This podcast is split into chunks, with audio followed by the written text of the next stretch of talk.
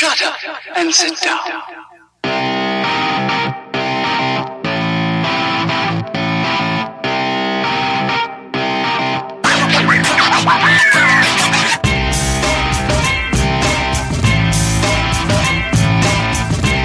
You're listening to The Bridge, keeping you connected with all things sports. Here's your host, John Lund. Hello, everyone. You're listening to The Bridge, keeping you connected with all things sports. I'm your host, John Lund, the multimedia sports enthusiast, bringing you this sports show. What's it like to cover college basketball for Barstool Sports? We'll talk about that and whatever else I happen to have up my sleeve on episode 105 of The Bridge. Greetings and salutations, everyone. Welcome back to another installment of The Bridge, coming to you live on Sports Radio America here on Wednesday, April 4th, 2018, 8 to 9 p.m. Eastern Time, to bring you the best and brightest of the sports world. That's right, The Bridge is live on Sports Radio America Monday through Friday with a brand new show on Wednesday nights on the East Coast, though the show is technically pre recorded. If you do miss the live show, the podcast version of The Bridge is available right after the broadcast. Which means you can find the newest episode and additional content from the show later on Wednesday night on iTunes, under the Bridge Sports Podcast, or on my website at lundinbridge.com. I'll save all the ways you can listen to The Bridge and where you can find the show until the end of this latest installment. If anything, you can call in or text into The Bridge 24 7 at 929 Bridge 7. That's 929 274 3437. Contact the show with your questions, comments, stories, or hot takes, and you'll be featured in the next installment of The Bridge. All right, let's get into the fun stuff. Give me the siren.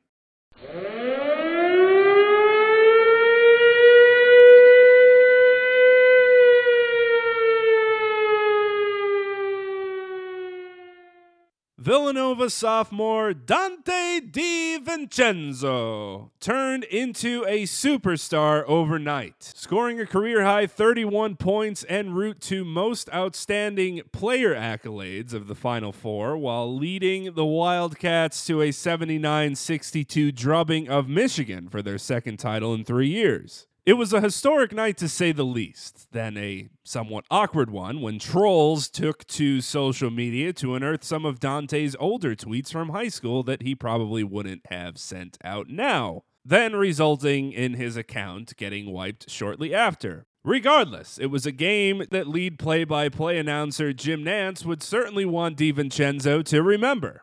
However, Nantz's tradition, unlike any other, affording a deserving player with his game worn broadcasting tie, was since retired. Let's flash back to around this time last year to when we paid homage to Jim's interesting accolade. It's time for the number one news anchor parody segment in sports radio. Here's this week's edition of Sports News Read Like Real News.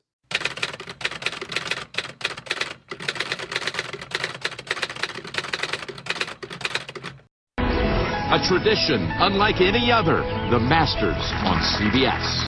That sacred phrase from sportscaster Jim Nantz is a tradition in itself and has been the tease for the Masters for the past several years. But Nantz has quietly taken part in his own personal tradition for the past several years as well while broadcasting at the NCAA Tournament Championship.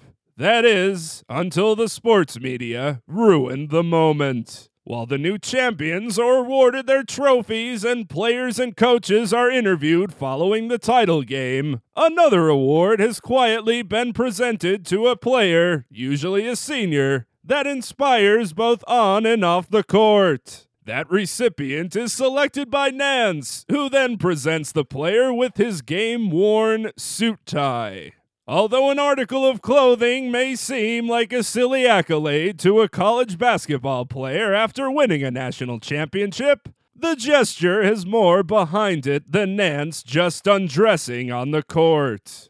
In the book Nantz wrote about the relationship with his father, he noted of the informal boyhood rite of passage of having your dad teach you how to tie a tie.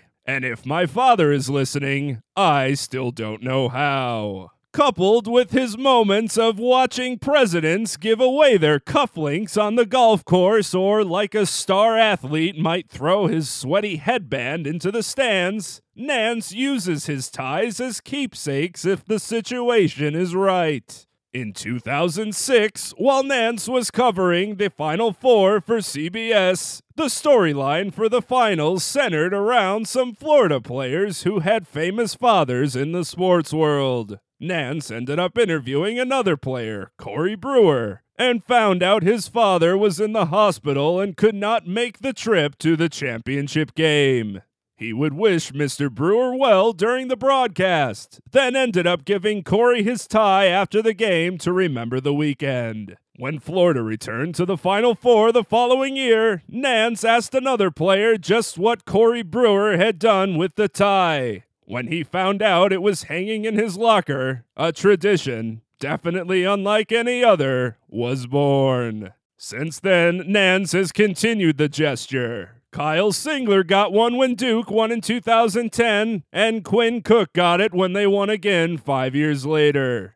Darius Miller has won from Kentucky's 2012 championship. And rumors are that Mario Chalmers and Ty Lawson also received ties, though Nantz can't recall all of the players he's presented them to. The tie presentation has all but gone unnoticed by the national media for almost a decade. That is, until last year. When Nantz awarded his necktie to Villanova senior Ryan Arcidiacono after last year's title game, cameras caught the exchange, which prompted an on court interview with Nantz and became a topic of discussion during the post game interview with Villanova. Stories were written that tore Nantz to shreds for being a weirdo or a psychopath, and the meaning of the moment was usually lost. Hell, even Arcidiacono, who let his roommate wear the tie out the next night, has said the tie is now somewhere in his house, thrown along with his other saved Final Four items. So this year, as the Tar Heels celebrated, Nantz remained fully clothed. In a phone interview with USA Today Sports, he decided it should be a private moment and was never meant to receive so much national attention. However, the tradition isn't dead quite yet. Nantz also said that he might write a note and send a tie or call one of the North Carolina players. That is, once he's done broadcasting his second favorite tradition, unlike any other. I'm John Lund. For sports news, read like real news.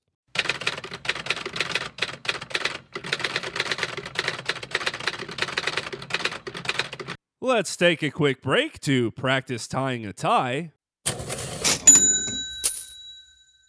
When we come back, we'll talk to a college hoops writer from Barstool Sports to put a bow on the NCAA tournament. We'll be right back on the bridge, keeping you connected with all things sports. As you heard earlier in the show, you can call in or text into the bridge anytime at 929 Bridge 7. That's 929 274 3437. Leave a voicemail or text your questions, comments, stories, or hot takes, and you'll be featured in the next installment of The Bridge. Now, we do like to pose a question each show to help give you the urge to call in or text in to the bridge. This week, we want to know what will you remember most from this year's NCAA tournament and why? Now to a segment of The Bridge where we highlight some of the best quotes or sound bites from the latest week in sports. Here's this week's edition of The What? What you say? We've already paid homage to Jim Nantz and his tie tradition last year, but unfortunately, Jim also went viral during this year's NCAA Final Four games. During Michigan's 69 57 victory over Loyola Chicago to make the national championship game, Michigan junior Mo Wagner went after a loose ball and had his momentum take him off the court where he nearly crashed into the TBS commentary crew. Wagner did manage to hurdle the table and avoid any major collisions, only breaking Bill Raftery's glasses in the process. But during the leap, color commentator Grant Hill looked like he was seeing a ghost in the form of Mo Wagner, which made for some pretty hilarious still images. Hill was also recognized that night for making the Hall of Fame. So during Villanova's route of Kansas to also make the finals, Nantz made mention of that and the viral moment of Grant Hill's, only to create a viral moment of his own. The day has been for our man Grant Hill, announced as a Hall of Famer. He'll be inducted here in a few months, and on the same day, he creates a Hall of Fame Mimi. that is lack of courage under fire. Totally. Oh man. Uh, how about you, Bill? Oh, God, that's look at you, Bill. Come on now. Quite as bad as that me. was the reaction of girls I dated in high school when they looked at me. Oh, that was incredible. We could have got hurt. What you say? A Nantz, how do you do, fellow kids moment, to say the least. How do you do, fellow kids? But fortunately for him, not the most egregious moment involving memes. Remember when Washington Nationals Bryce Harper went on SportsCenter with Scott Van Pelt three years ago to discuss being unanimously voted NL MVP, becoming the fourth youngest MVP in MLB history to do so at just 23? Maybe not, but you might remember this. There's no reason for someone that age to say something like this. All right, I want to close with an idiotic question because I think I'm good at those. Um, it's, it's a would you rather. Would, I'm looking at your hair right now, and obviously I have none. Would you rather be as bald as I am for the rest of your life or never have a season again where you have double digit home runs? I'm talking like seven is a whole lot of home runs. So if you're bald as Van Pelt or seven home runs is like a big power year for you. Which would you rather be? I don't even want to answer that right now because I know how many memes are going to be out there of me with a bald head. So um, I, I, really probably would take the bald head. I mean, being able to, you know, play this game every single day, do everything I can. Um, you, you, you don't. Do you don't. You, so you can stop. You I can, help stop. my team win ball games. You don't have to stop. You, you don't have to continue down this path. I just, I was curious if, if I could throw you a curveball. I think I did. I think I got a swing and a miss there. What you say? And lastly, baseball is finally back. And while rain and even snow put a damper on opening day and the first slew of games during the first week, it's great to have America's pastime with us once again. Nothing quite says baseball like a game day hot dog. But if you're still on the fence about that, let this vendor try and convince you otherwise. You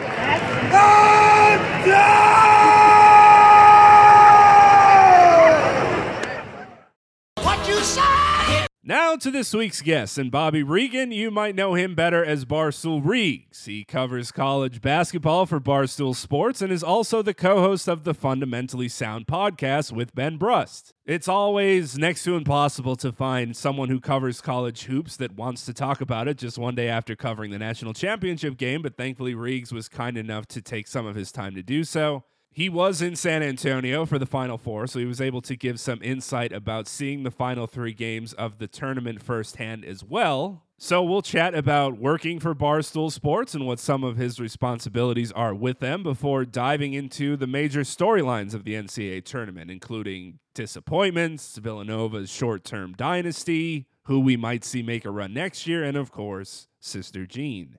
You can follow Bobby on Twitter. He's at Barstool Reags. That's Barstool common spelling, R E A G S. And without further ado, let's get into that interview.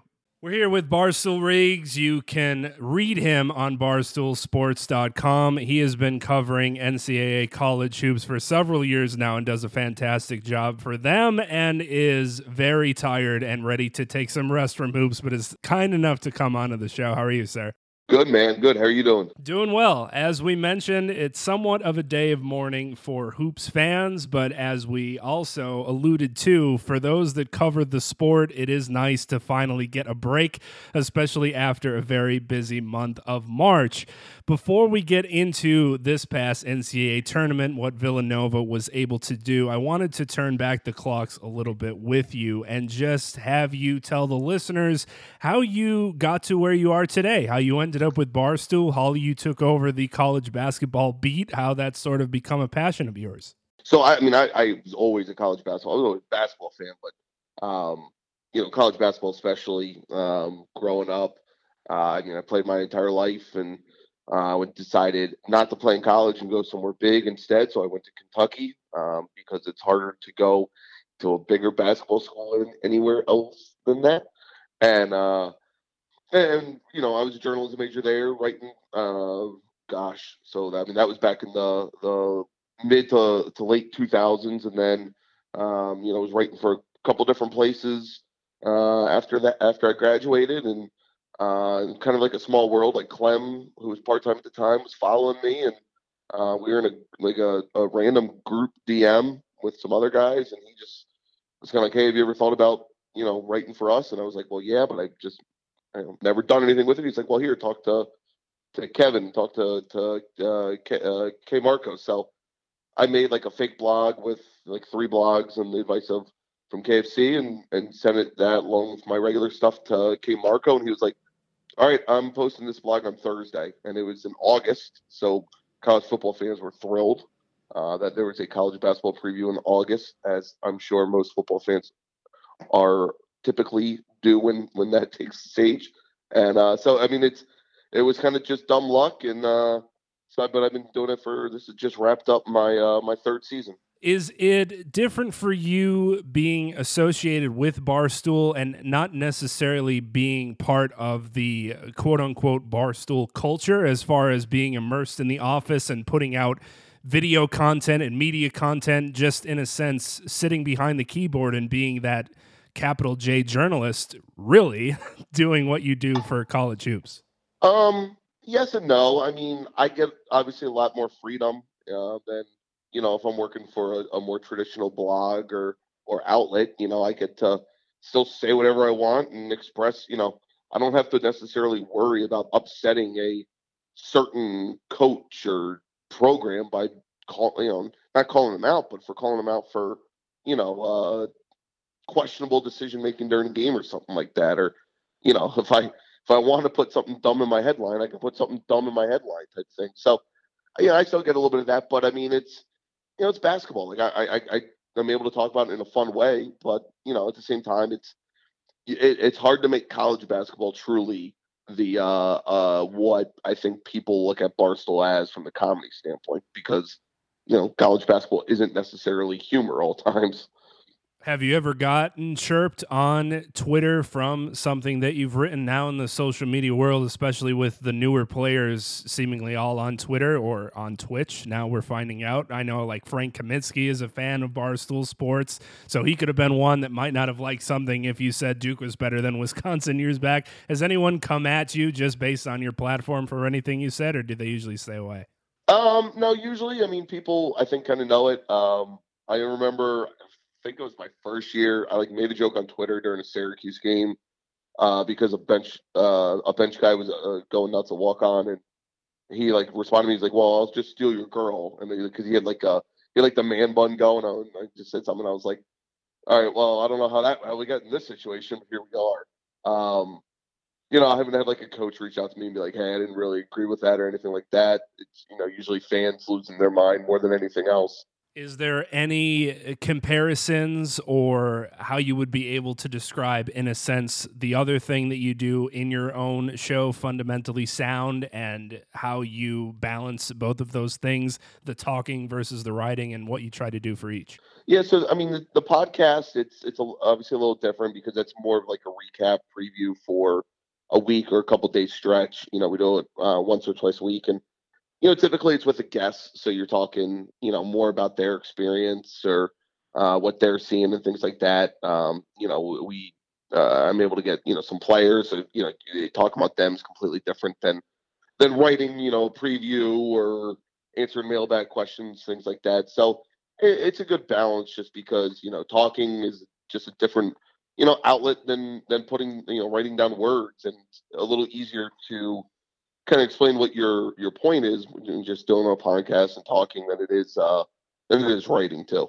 And as the editor in chief, K. Marco, pointed out today, since the first day of the tournament, you were too shy of reaching 100 posts in that time period, leading the way by far, as you would imagine for somebody that covers college hoops to be writing about it during the most busy time of the year.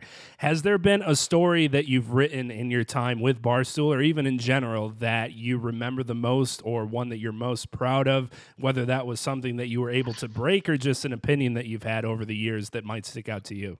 Yeah, so there were a couple. Um, this preseason, I wrote a like four or five series uh, blog on Grand Canyon um, and, and their first year being eligible for the postseason at the D1 level. And we were kind of ahead of the game on that one. You know, later, late in the year, like the Athletic and ESPN all had one. And it was like, well, we were first. Um, so that's kind of cool. But, you know, as, as everything is early, you kind of are battling football with it. But, you know, that was always a cool one because it was a little different. You know, we had videos from like Dan Majerle and and uh, some players talking about it and specifically addressing Stoolie. So that's that's always a little cool thing. Um, in terms of breaking news, I mean, you know, I, I I've broken a couple coaching things and and transfers, and it's always, you know, from the Barstool standpoint of where I don't know how serious some people take us, but um, you know, like when CBS Sports has to credit you or credit and credit Barstool for for breaking the news. It's always a uh, a kind of a win uh, and makes you smile when you know uh, there's certain people out there that are a little uh, pissed off that it's that they have to attribute you. Switching to the actual tournaments and some of the different things that you've been able to cover very well over the past month or so, I guess to quote Caleb, I can start here. Thoughts? just in terms of like, well, uh, in terms of what?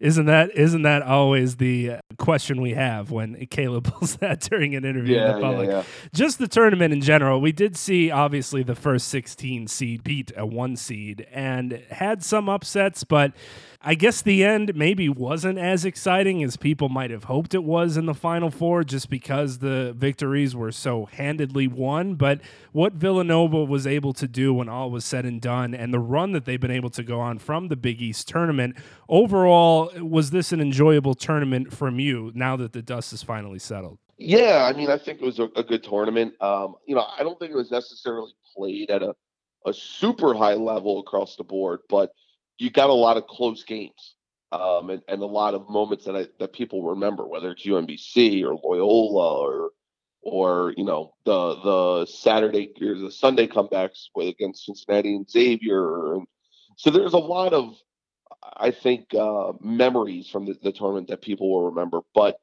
uh, you know, it was kind of what most people want, right? And and by that I mean you want the craziness early and then you hope it gets to chalk. And now it wasn't completely chalk, but three of the four Final Four teams were top 20 teams in the country, and the finals were two top 10, top 15 teams. Like that's that's what you want. And um, you know, from from my standpoint, I'm I was thrilled that we at least got what I felt like was a true championship game between two top 15 teams. That's kind of what I cheer for every year, and uh, especially with how fluky the uh, the NCAA, NCAA tournament is. So, you know, I, I think it was in general a good one. Was the biggest story overall from the tournament the Sister Jean journey, or was Villanova able to override that in a sense, winning their second title in three years? Yeah, I mean it's definitely it's definitely Villanova. Um, the fact that they were able to win, um, you know, right now is two. They've kind of solidified themselves to the casual fan as a you know a a dominant program and a blue blood program, which you know people don't like to just hand out all willy nilly apparently. But um, I I mean yeah, it's Villanova, and then honestly, I think it's even UMBC over Loyola just getting into Villanova, and obviously they've been talked about throughout the day, and it will probably continue to be talked about as the week goes on, and even looking ahead to next season, as some of the early rankings have already come out of the odds to win the 2019 championship already. It seems like Jay Wright has gone against the grain in a sense when it comes to the one and done mentality that's become a little bit more popular in recent years with the likes of Kentucky and Duke, and the list goes on with those types of schools, compared to maybe North Carolina or the old Duke, where a team would build itself up to have seniors and juniors lead the team and get far and deep into the tournament rather than relying on young players. Jay Wright seems to have been able to get these guys that will probably still go to the NBA, but they won't maybe go in the first round or be that high of a pick, and has developed almost a dynasty, if you can look at it that way, depending on how the next couple years pan out. Are you a fan of what he's been able to do, his coaching style, how he's built his team, and how he's been able to get that success? Yeah, I mean, I, I think he's one of the five best coaches in the game, all things considered. Um, you know, I, I think there is a little bit of a misnomer when it comes to Jay Wright and the fact that, you know, people talk about him like you kind of did about how he recruits and he still recruits at a high level, right? Like they go after top 20 guys and they have top 10 classes. It's just not the it's not the top 10 guys in the class. It's he'll go after, you know, 20, 22, 40 and 50 as opposed to, you know, 1, 4, 7, 9 and 10. So uh, he, it's not like they're taking, you know, no name guys and turning into uh, stars, but it, he does an excellent job of getting guys that fit Nova and still are, you know, good enough to play anywhere in the country. There's been some comparisons that the Villanova team, if it could mirror one in the NBA, would be mirroring the Warriors based on how they play, based on their high percentage of three point shots, based on how they move the ball, and even based on sometimes being able to have those notable names stick around long enough to at least be known as threats for the Villanova team.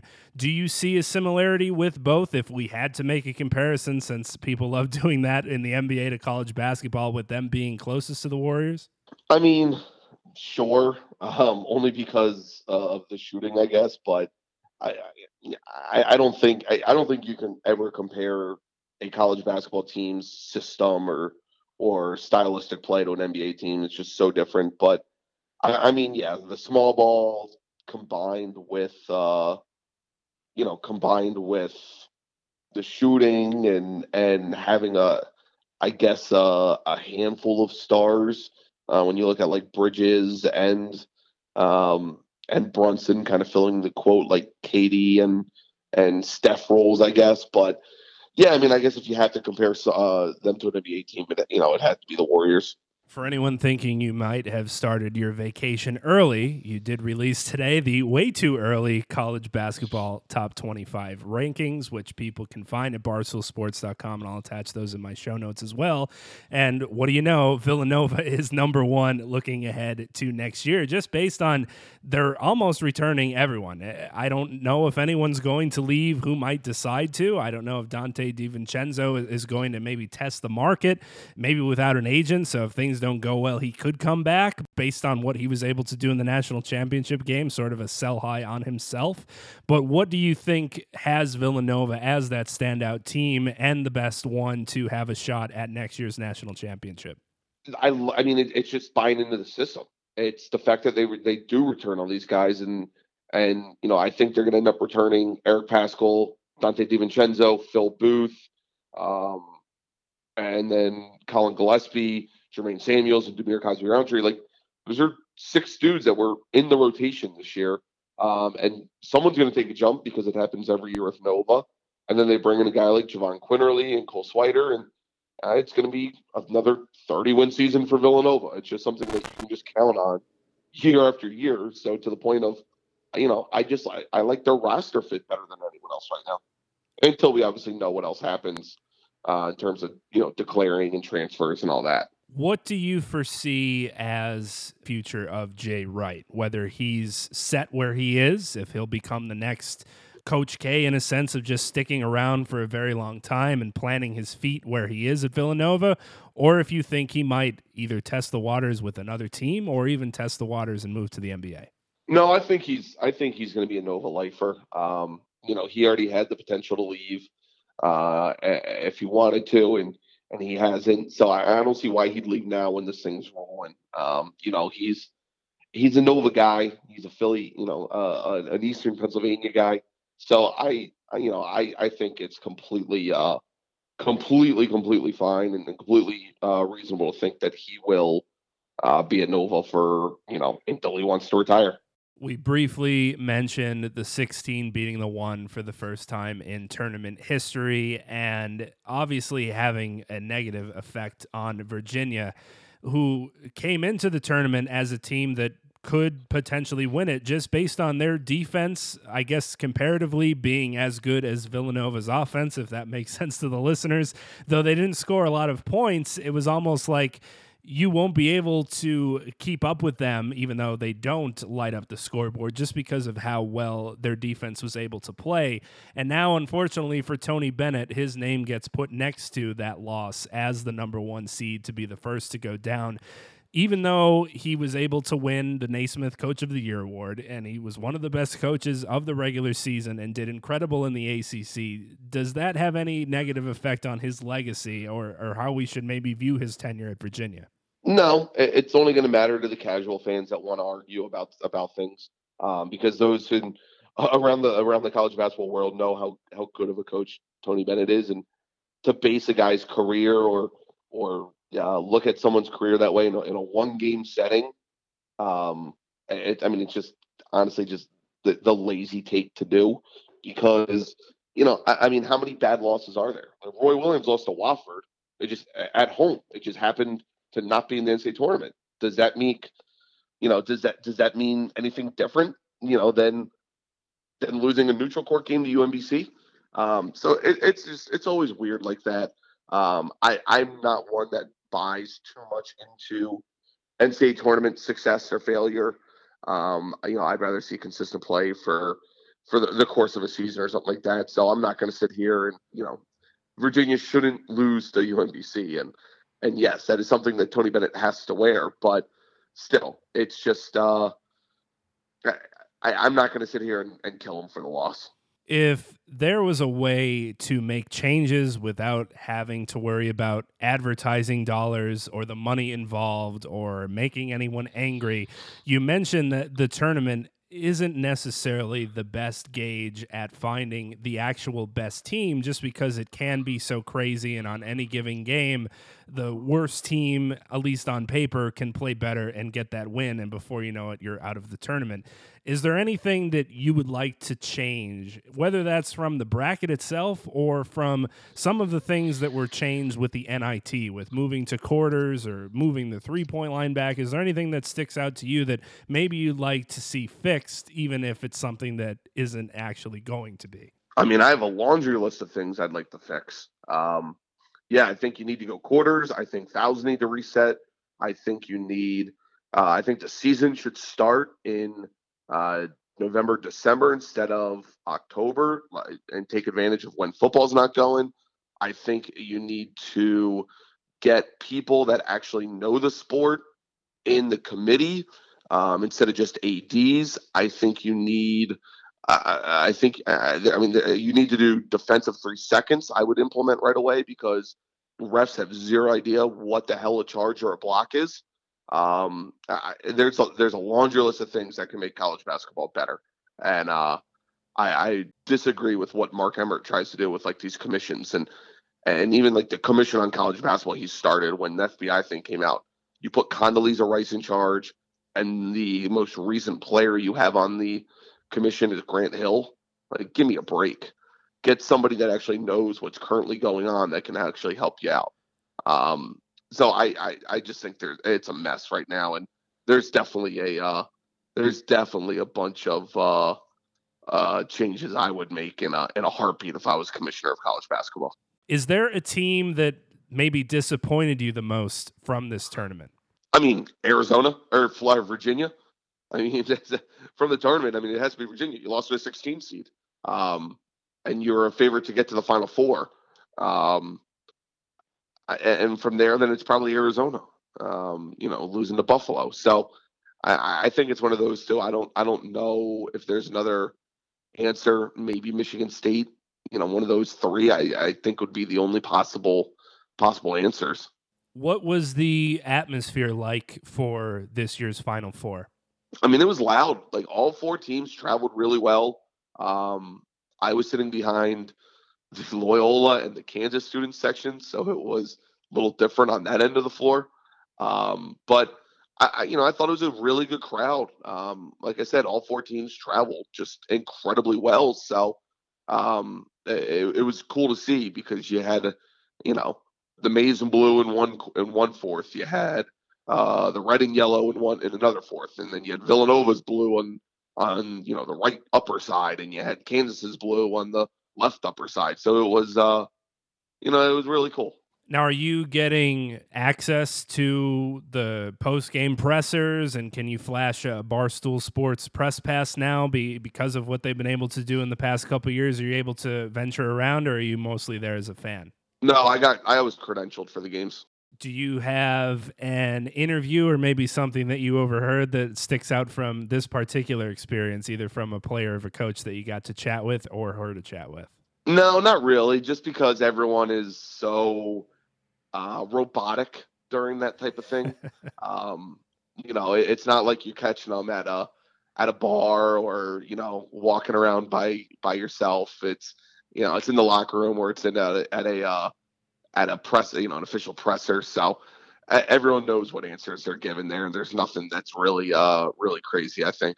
And aside from Villanova regarding next year's tournament, I'm guessing we can expect, at least from your early gauges, that we'll probably see similar blue bloods having a good chance to make a run the Dukes, the Kansases, and Kentuckies, those teams. But is there one or two teams that you think might be able to shock some people and at least make a pretty deep run into the tournament that might not be under the spotlight? Yeah, if uh if Jordan Caroline, Cody, and, and uh, Caleb Martin all return, uh, Nevada is going to be a preseason top 10 team in the country.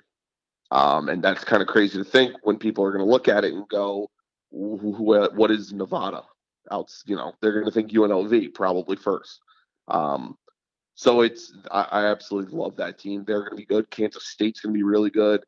Virginia Tech's going to be really good. So there's a lot of teams that aren't traditionally known as basketball schools that are going to be a, uh, you know, a, a preseason top 15 team and, and people will be surprised. I know things aren't going to necessarily settle for you as far as the writing goes and the stories you're going to be breaking just based on the NBA draft and coaching moves and different players moving here and there and different recruiting that happens.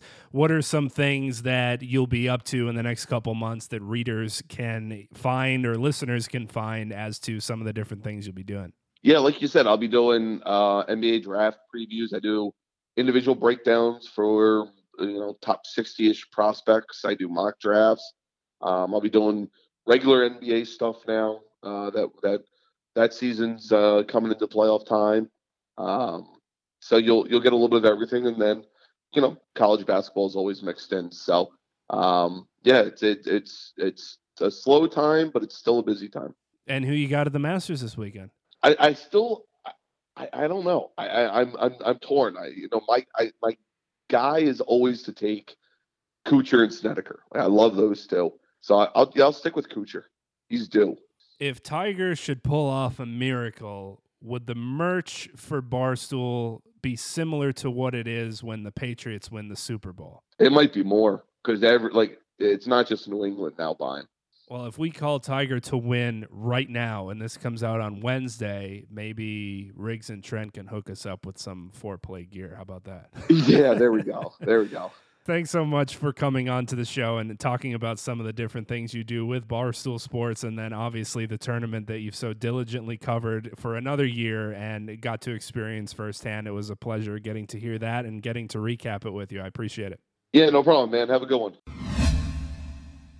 Thanks again to Bobby for coming on the show. We'll close out the show with another installment of Five Minutes in the Film Room with Joe Burris. Joe and I have been teammates on the basketball court, sports editors for our college newspaper that is no longer in literal print, and hosts for the prestigious John and Joe Sports Show, which was once found on 99.5 WUSR Scranton and the Royal Television Network. Joe usually sees more movies in a year than the 52 weeks within it to hold the reins here, but don't worry, there aren't any plot spoilers, so you'll still be able to see these films just with a better understanding of what will be in store if you do so, along with Joe's final rating of the film compared to something or someone in the sports world. This week, at long last, Joe will break down Black Panther which Rotten Tomatoes describes as following T'Challa, who, after the events of Captain America Civil War, returns home to the isolated, technologically advanced African nation of Wakanda to take his place as king. However, when an old enemy reappears on the radar, his time as king in Black Panther is tested when he is drawn into a conflict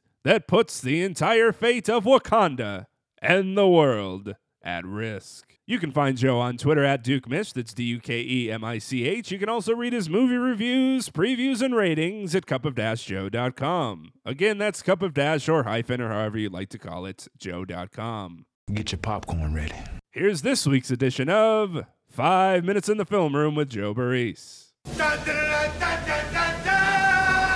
What's up, everybody? I'm Joe Barris, and this is Five Minutes in the Film Room.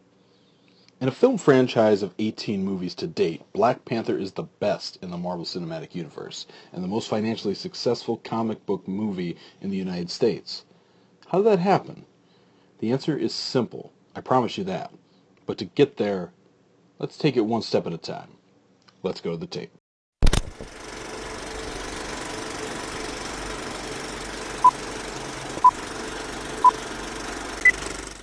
The direction. Let's not mince words. Ryan Coogler is a genius. Yes, a genius. It's no easy task to make three feature films, let alone to have those films all be A pluses. Oh yeah, and they're also the first three films of his career. Most directors can only dream to have Fruitvale Station, Creed, and Black Panther caliber films on their resumes.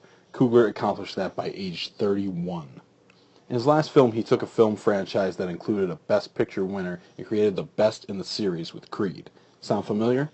What does he bring to the table? Well shot action, using long takes when he can to immerse the audience in the film. Coogler also knows what to expect from his actors and gets the best performances possible out of them by feeding into their strengths. Most of all, he captures the heart of his stories to create not only technical masterpieces, but also emotionally powerful films. When Coogler's name was dropped to direct Black Panther, I knew it had the potential to be something special. The acting. Honestly, the first trailer for Black Panther didn't impress me. Marvel does have a tendency to rush trailers out, but that trailer would have been a cause for concern for any other film. When asked if I thought the movie was going to be good after that trailer, I said, this movie has too much talent to fail. When there's a movie about an important black historical figure, Hollywood turns to Chadwick Boseman. He's played Jackie Robinson, James Brown, and Thurgood Marshall. The reason? Because he delivers in everything. Even watch the Little Seen movie Draft Day and tell me he doesn't add to it in such a small role. He's a slam dunk playing Black Panther. Michael B. Jordan, who has starred in Coogler's three films, plays the villain this time. He consistently stands out with his great acting in every film, especially in films I don't particularly enjoy. I liked Chronicle until Jordan's character died.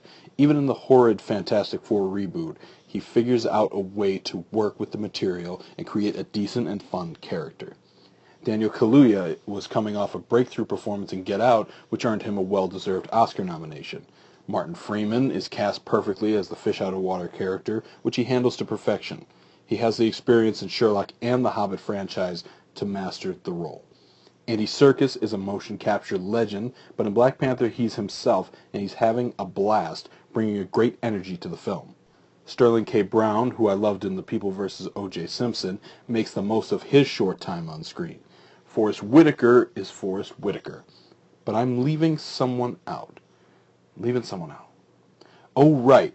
The women are arguably the best part of the film.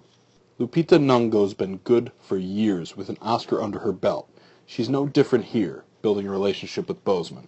I know Danai Gurira as Michonne from The Walking Dead, and without her in that, the show would be incredibly difficult to watch. I mean, the show's still bad, but it would be worse without her. Anyway, it's nice to see her in something where the material lives up to her talent. She's amazing in Black Panther's action sequences, but she's also a good actress.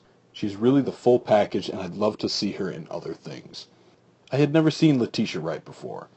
Well, apparently she was in The Commuter, but let's not talk about that movie. Wright plays Boseman's younger sister, and their chemistry is essential to the film. The way they interact is fun and loving, the way a sibling relationship should be. Although Nyong'o and Gurira use their strength, fighting skill, and intelligence on the battlefield to aid the cause, Wright puts her efforts into science and technology to build weapons and also save lives. It's great to see how powerful these women are in different ways. The movie. Going into Black Panther, I obviously knew the movie would be good. The hype was huge. My only concern was my ability to temper the hype. I soon realized I had nothing to worry about because Black Panther was living up to it. Coogler brings to the table what he always does as the one-take action sequences had me giddy. The stellar cast shines and really help you understand and relate to the characters and the culture. Visually, Black Panther is stunning. It's really a movie to see in theaters if you haven't already. They do a nice job of bringing you into the culture visually and with the costume design. Michael B. Jordan is arguably the best Marvel villain. I also love that every character is human. Not so much in the literal sense of the word, but they all make mistakes that they have to learn from or act based on what they have experienced in the past. We can relate to that. That hooks us as an audience. The movie also has a few political and social undertones without beating you over the head and telling you which path is the right one. It's the theme of we have the resources. Should we help people with it or protect ourselves? That's America right now. Also, I thought it was pretty interesting how they handled race in Black Panther. Instead of making it a white versus black issue, Jordan is asking Boseman why they never helped the blacks throughout the world when they had the technology to do so. It puts focus on everybody. I like that message of, we need to get better as a society. The world needs to improve. The bottom line, the talent attached to Black Panther meant the movie couldn't fail. But Coogler created another masterpiece that somehow still took us by surprise. It is the best movie in the Marvel Cinematic Universe, and that's saying something. I'd be shocked if it doesn't end up on my top 10 favorites of the year list. And remember how I said the answer to how this movie became successful was simple? Well, I'm ready to tell you. Black Panther was a great movie. People will go see great movies. This is why we're looking for more diversity in film. Every race, culture, and sex has a unique story to tell. It's original and fresh and just as important as the countless movies about white men. Let's let them tell it. I'll compare Black Panther to LeBron James. Although I still don't like him so much, LeBron is one of the greatest players in NBA history, if not the greatest. And from the day he entered the league, he's proven a game changer. Black Panther did the same for movies in general, and films in the comic book genre. Sexy. Check! Uh, check, please. That's going to do it for The Bridge. You can listen to this show and all previous shows over on my website at lundinbridge.com. That's L U N D I N B R I D G E. You can also follow me on Twitter under that same handle at lundinbridge. You can find The Bridge on iTunes by searching for The Bridge Sports Podcast. There you'll find the newest episodes of The Bridge every Wednesday night, and also be sure to subscribe, rate, and review.